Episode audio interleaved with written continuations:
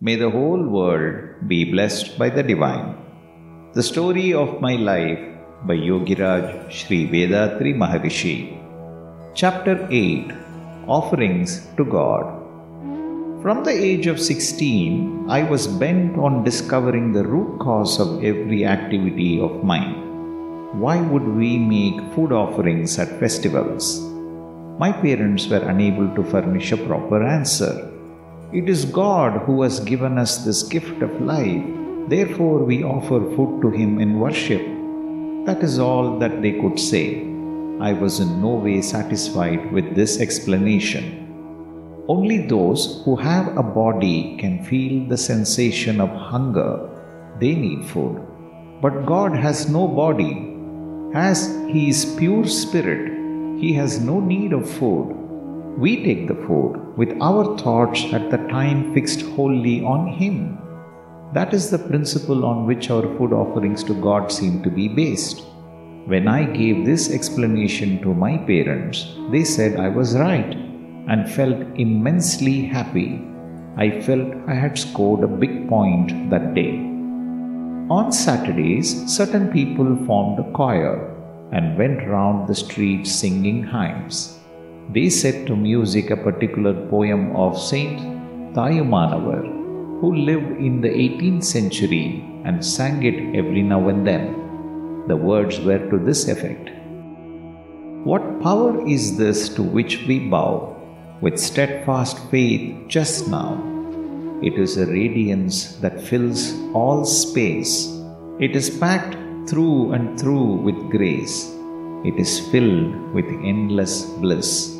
Within this space roll a myriad worlds, whose life of life it is. It transcends thought, it transcends speech. A million creeds compete. This is our God, this is our Lord, they claim. Astounding miracles its might proclaim. Eternal, eternal it doth stay, paramount is its power. It is a flood of joy most bright. It knows no bounds of day or night. To each it seems just right. It is a vision which complete silence fills. Oh, with peace our souls it thrills. This, this is the power to which we pray with love and hope all day. This song won my heart completely. It is this teaching that confirmed in me the conviction that God is without form or shape. In mid January, on the day of Pongal, we cooked pastries without salt and offered them to the sun. I asked why we did not add salt.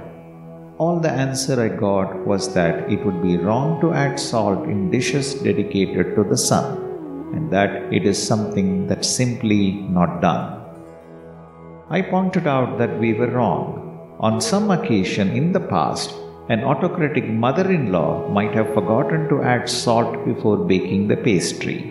After worship was over, the daughter in law would have drawn her attention to the deficiency.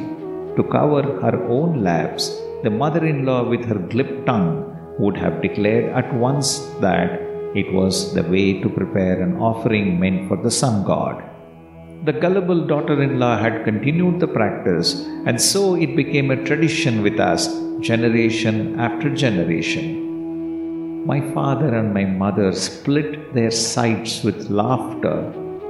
Ever after, they were careful to add salt in that dish which they offered on Pongal days. May the whole world be blessed by the divine. நம் கடமை அறவாழ்வின் நாட்டத்தே